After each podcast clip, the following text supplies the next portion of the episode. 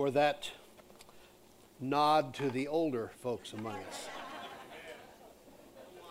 When you have to put your glasses on your nose like this, that's a real sign that you've passed a certain point. It's my privilege to be able to share with you today and to open uh, the scriptures with you, and I'm trusting that it will be a time of blessing and encouragement. Let me comment again before we do so that um, these little bags of ashes are going to be significant at the end of the message today, and I'll give you some instructions about that. Also, you're going to find a little bottle of oil when we uh, do this, and I'm going to ask you to drop off the ashes representing your old life and pick up this little bottle with some oil and glitter in it, representing the oil of gladness or the new life that we have in Christ. So we'll come to that after, after a bit. We're in this series uh, about Nehemiah from the book of Nehemiah, uh, entitled Renew, Rebuild, and Restore. And today's message is about the opposition which Nehemiah and his team experienced when they uh, began the building of the wall of Jerusalem. If you're not familiar with the story of Ezra and Nehemiah, the re- rebuilding of the temple after uh, the destruction of Jerusalem at that particular time in history, and the terrible experience that that city went through, uh, it was a a terrible judgment which came upon uh, that nation. And the book of Nehemiah is about how there was a vision to rebuild the walls of Jerusalem. And when you read that book, and we'll read a few uh, verses this morning, when you read that book, you realize that God really loves his people. And that he, in spite of his strong hand of wrath against them, made provision for them to return and to rebuild and to restore what had been broken, broken down and taken from them. So let's uh, take a moment to pray over the scriptures this morning, shall we? Father, we thank you because you have given to us the Word of God, which is powerful. And it goes so deep into our spirit, into our inner man, that we are able to be changed by it. And so today I'm asking that you would speak into our hearts, cause our experience to be positive, one of change, one of forward motion, one of understanding how to overcome the opposition that comes against each one of us.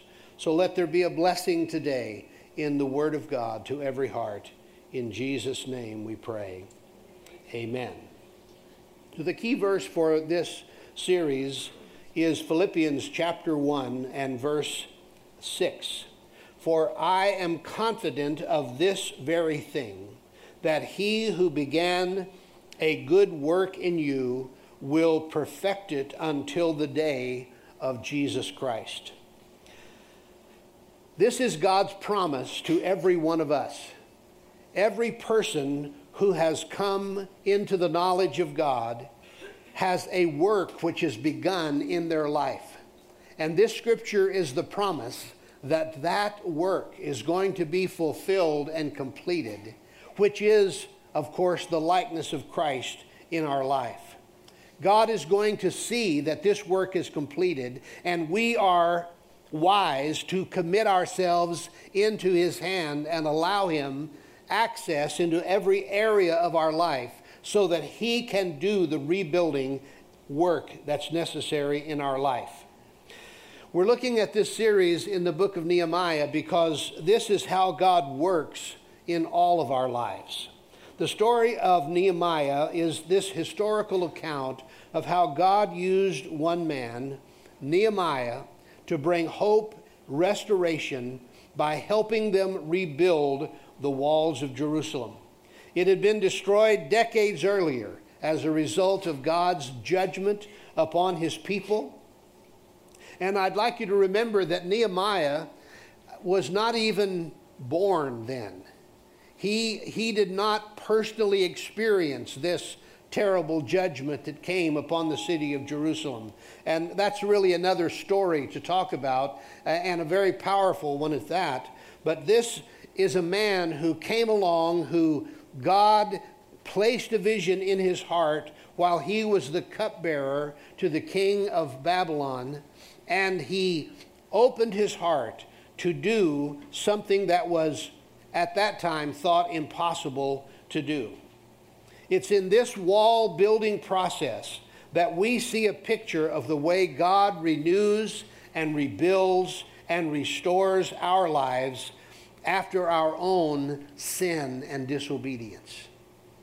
You do realize that most of the destruction that happens in our lives are a result of our own choices. They are often a result of our own choosing.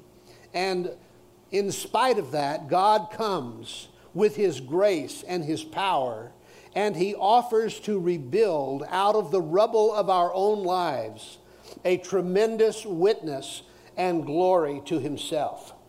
Let's look at this scripture in the book of Nehemiah, chapter 4, verse 1 through 16. I'm going to skip a few verses, but I'll let you know where they are. But so it happened, beginning at verse 1, when Sanballat heard that we were rebuilding the wall, that he was furious and very indignant and mocked the Jews. Now, Sanballat was the governor of the area, and he was opposed to any activity that was going to secure the city of Jerusalem uh, from his authority being able to be imposed upon it. And he spoke before his brethren and the army of Samaria and said, What are these feeble Jews doing? Will they fortify themselves? Will they offer sacrifices?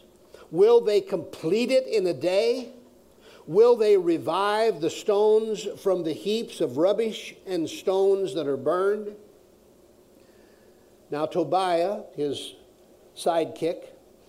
The Ammonite was beside him, and he said, Whatever they build, even if a fox goes up on it, he will break down their stone wall. These two guys are a case, aren't they? Here they are, not knowing that they are about to come up against battle against the King of Kings and the Lord of Lords. Here's a couple of guys out in the desert, and they have a few people gathered around them, and they think they're going to interfere with God's work. They're not the, the smartest cookie on the shelf. In the next verse is Nehemiah's prayer. Now, Nehemiah is telling this story and repeat, repeating what they're saying, but then in verse, uh, in verse um, 4, he, he says this prayer to the Lord in the process of, of writing this. And I have to say, Nehemiah had a questionable motive when it came to this prayer because he said, Hear, O our God, for we are despised. Turn their reproach on their own heads and give them as plunder to the land of captivity. Do not cover their iniquity. Do not let their sin be blotted out from before you, for they have provoked you to anger before the builders. So we built the wall, and the entire wall was joined together up to half its height, for the people had a mind to work. Verse 13 Therefore, I positioned men behind the lower parts of the wall at the openings. I set the people according to their families with their swords, their spears, and their bows. And I looked and arose and said to the nobles, to the leaders, and to the rest of the people, Do not be afraid of them. Remember the Lord, great and awesome, and fight for your brethren, your sons, your daughters, your wives, and your horses Sorry.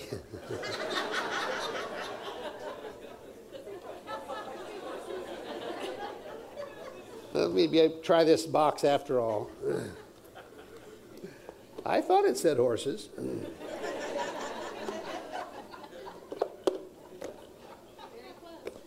All right, I'm going to get this up where I can see it. All right, so he's fighting for his family, is the point of it all, and his, his possessions.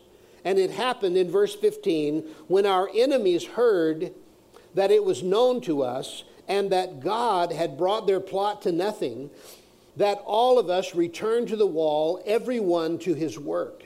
So it was, in verse 16, that from that time on that half of my servants worked at construction while the other half held the spears and the shields the bows and war armor and the leaders were behind all the house of judah this is a great picture of how the enemy tries to discourage us and prevent the rebuilding of our lives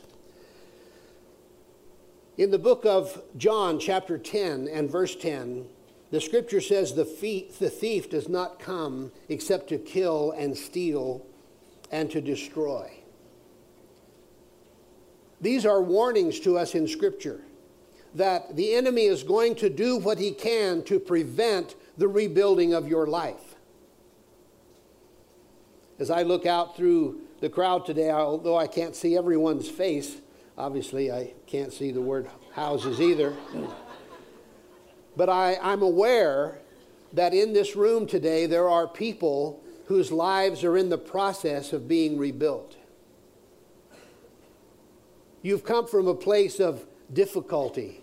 You've come from a place of hurt and pain.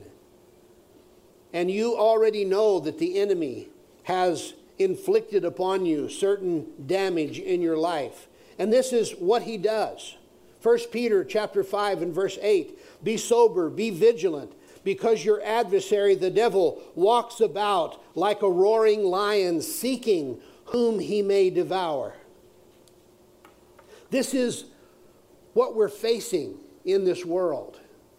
This is the system since the fall of man that the enemy has been about trying to depreciate and trying to keep us from becoming God's people in the way that God has wanted us to do. Now, I'm aware that also some of you are, are, are not too excited about this idea of the devil. It seems more fanciful than reality. You think about the devil as in a play where he puts on somebody puts on a red suit and there's horns and, and a, a pitchfork, and that's what you think about the devil. For others of you, you may give the devil too much credit. And you see a, a, the devil or a demon behind every bush or every person. Neither one of those is a good position to be in. The scripture gives us a very clear idea about what we should do regarding the opposition the enemy brings our way. C.S. Lewis uh, described these two different perspectives in this way when he said there are two equal and opposite errors into which our race can fall about the devils. One is to disbelieve in their existence, the other is to believe and to feel an excessive and unhealthy interest in them. They themselves are equally pleased by both errors. In the scripture, it gives us the, the clear truth about the, that Satan or the enemy of our soul is the embodiment of everything which is hateful and heinous and hellish. He is the chief spirit manipulating the violence of men and the viciousness of disease everywhere in the world.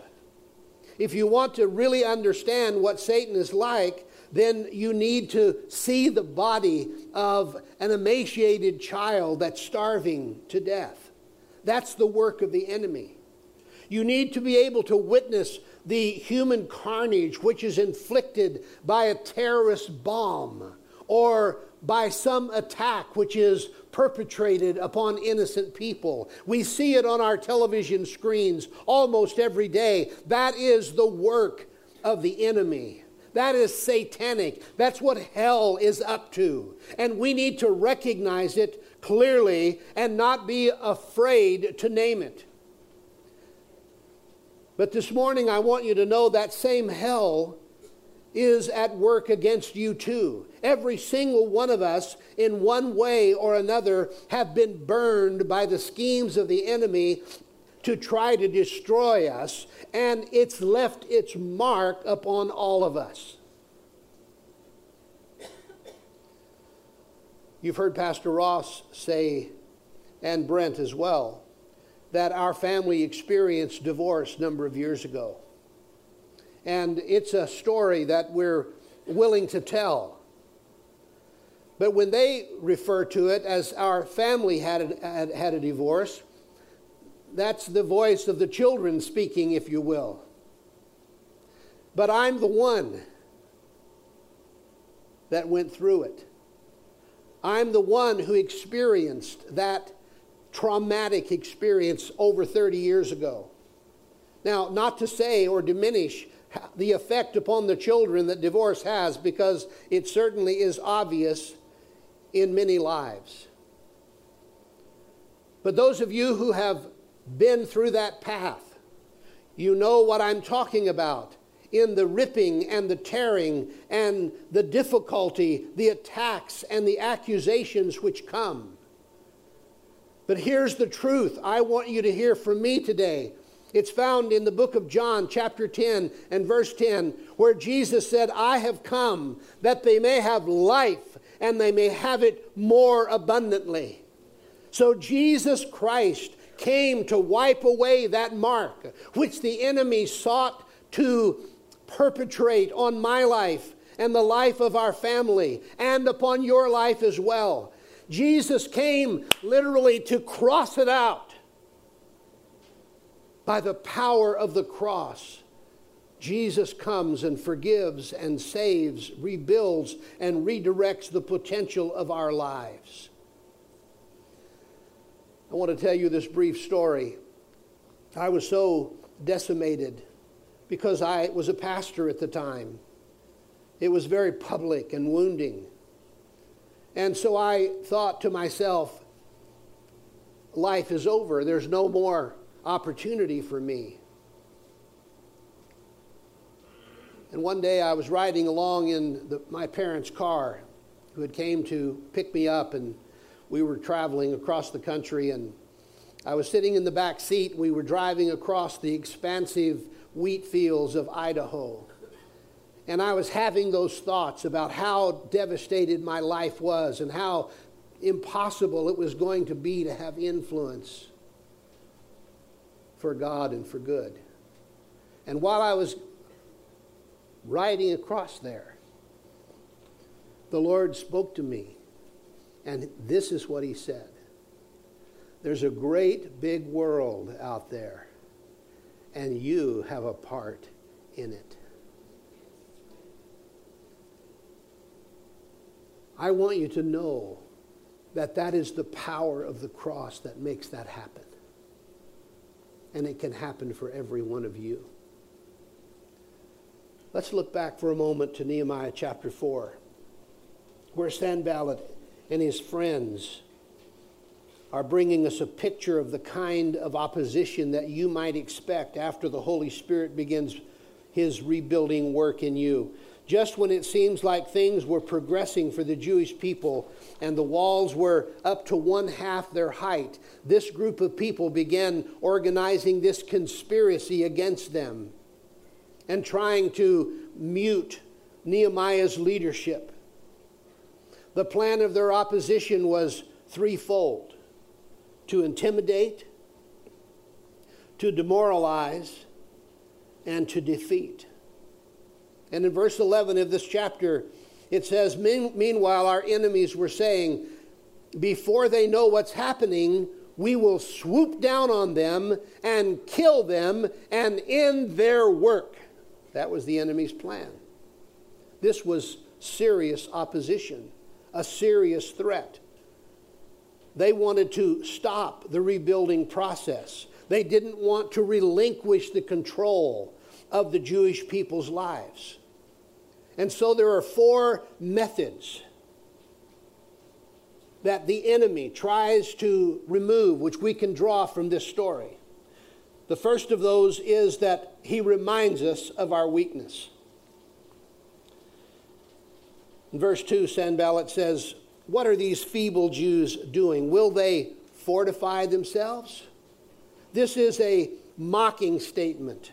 It isn't directed necessarily to the Jews, but to his friends. He's trying to, to gather support. He's saying that these Jews are too weak to build the wall. They'll never be able to fortify themselves. And here's the lesson for us don't let the enemy remind you of your weakness when his real concern is his loss of control over your life.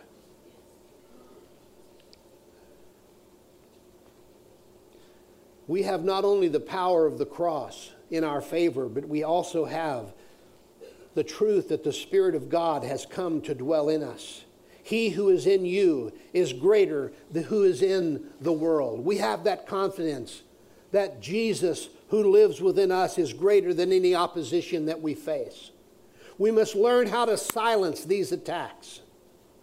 We may be able to say, I am not strong, but I know the one who is. Listen to what the apostle Paul said in 2 Corinthians chapter 12, verse 9. My grace is sufficient for you. My power is made perfect in weakness. Therefore, I will boast all the more gladly about my weaknesses, so that Christ's power may rest on me. That is why, for Christ's sake, I delight in weaknesses, in insults, in hardships, in persecutions, in difficulties. For when I am weak, then I am strong. We must learn to confess our weakness so that we might take on the strength of God to overcome the obstacles that stand against us. When the devil reminds you of your past, what do you do? You remind him of his future. when the devil reminds you of your weakness, you remind him of God's power in you. The second method that we see out of this story is that the enemy attacks our worship of God. So he says in, again in verse 2 Will they offer sacrifices? Now, Sanballat knew very well that when the Jews worshiped the true God, real power was generated in their nation. This was self evident. But his focus was trying to belittle their walk and their witness because the walls were still lying there in rubble, pretty much, and the liberty of the people to go and come was threatened, and they were the laughing stock of the area. But what's the message for us? It's this. Have you ever thought to yourself when you walked in these doors on Sunday or some other time for worship, you say to yourself, Who do you think you are to come to worship? You call yourself a Christian? How can you be a believer acting the way you have?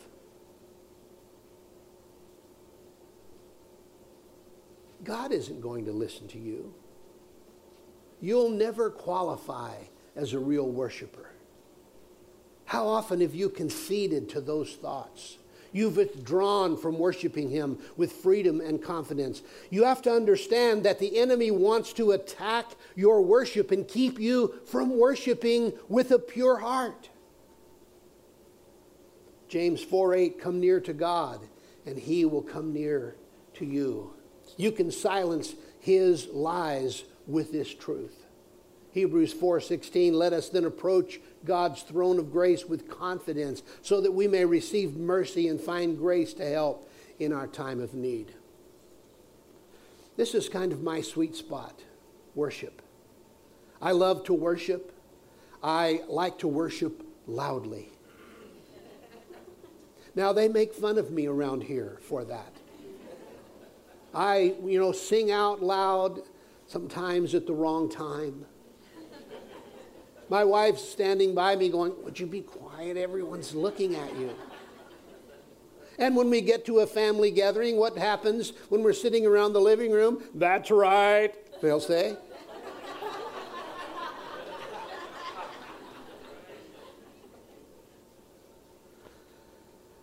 A long time ago, I learned how to get worship out of here into here.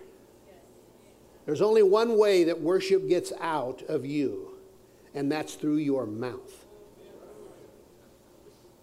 Now, there's hand gestures, there's dancing, there's other stuff, bowing, prostrating, and so forth. There's lots of other things. But if you really want to learn how to overcome the obstacles of the enemy in your life and tamp down the, uh, his ability to. Um, to, to stop the rebuilding process, then you've got to get your voice out. You've got to lift up your voice. Read the Psalms, and everywhere it says cry out, just go ahead and cry out.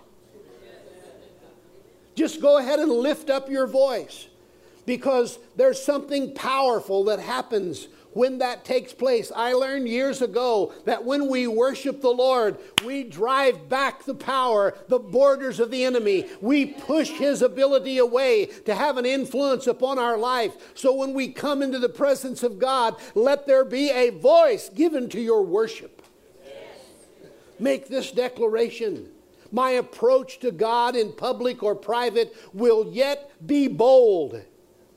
For I have free access to Him through my Lord Jesus Christ. It is in Him I praise, and through Him that I worship.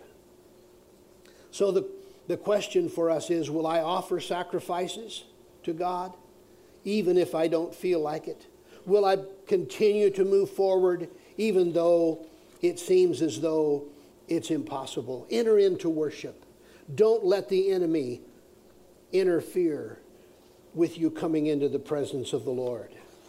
And then the third method that is in this story is that he mocks the slowness or the pace of your progress. Will they complete it in a day? Well, of course. That's a sarcastic comment because no one builds a wall like that in a day, although they were making good progress. It had been 90 years since the Jewish people had returned from Babylon, 70 years since they finished the temple. Still, there's no progress in getting the wall built. And so Sanballat was pointing out the slowness or the pace of their progress. What we learn from this is that it's the same kind of mockery the enemy whispers to you and me. He says, You can talk all you want. You've tried to do this before. It's not going to work this time anyway.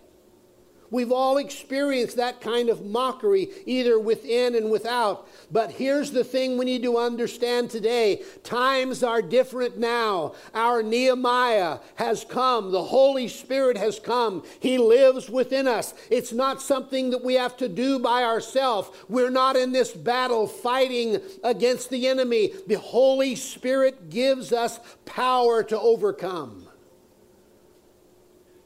In Galatians chapter 6, and verse 9. Let us not grow weary while doing good, for in due season we shall reap if we do not lose heart.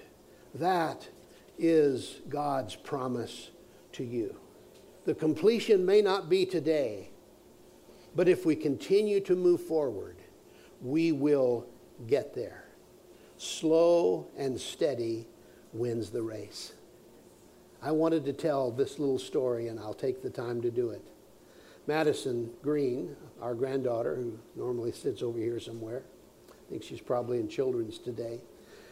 When she was about two years old, she was riding in the back seat in her car seat, and Nana and I were driving along, just not paying really any special attention to her. And all of a sudden, we hear this sweet little voice from the back seat, and she said, Slow and steady wins the race. I don't know where that came from. Maybe she had heard it on a cartoon, or maybe her mom and dad had said it. But it's always been a great story for Nana and I to share. Slow and steady wins the race. And then, lastly, the fourth method that the enemy tries to use is he ridicules our building materials. Again in verse 2 Will they revive the stones from the heaps of the rubbish? Will they use the stones that are burned? When Nehemiah came with a commission from the king to rebuild the walls, he only brought timbers. So, what kind of materials is he going to use? The answer is they reclaimed, they restored, and they recovered. This is what God is able to do with our lives as well. He takes what is the rubble of our life and we give it over to Him, and He restores and rebuilds.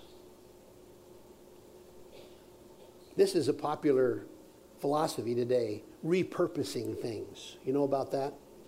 If you watch any flip flop uh, houses or uh, whatever some of those other television programs are that make things happen in a half an hour, which takes a lot longer in real life. repurposing is a big deal. Right here in Austin, we're all about repurposing, reusing, restoring, right? In fact, just out on 71, you'll go past uh, a little business there called Revival. You seen it there? Well, if you go in that yard, and really you should go in there and wander around for a while because they've got the most fantastic repurposing things in there. We went in there one time and we found this lead pot, which really is a, uh, what's the name of that thing? Uh, that you use for melting lead in. Come on. A smelting pot. There you go. I thought that was a fish for a moment, but anyway, it's a no, it's a smelting pot. So you you we have this tremendous thing sitting in our office, which is really, really, really old, and it's used for melting lead. We got it at the revival store. We repurposed it. And that's what God does with our lives as well. He takes the humiliation and the pain and the broken pieces of your life and He begins to restore it. Isaiah 58, verse 12, you'll use the old rubble of past lives to build anew, rebuild the foundations from out of your past. You'll be known as those who can fix anything, restore old ruins, rebuild and renovate and make the community livable again. This is what God is doing in our lives today.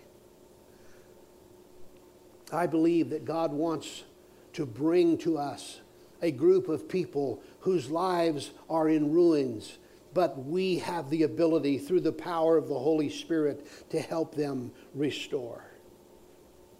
What the enemy meant for harm and destruction, God wants to use for good in your life to rebuild, to recultivate, to replant.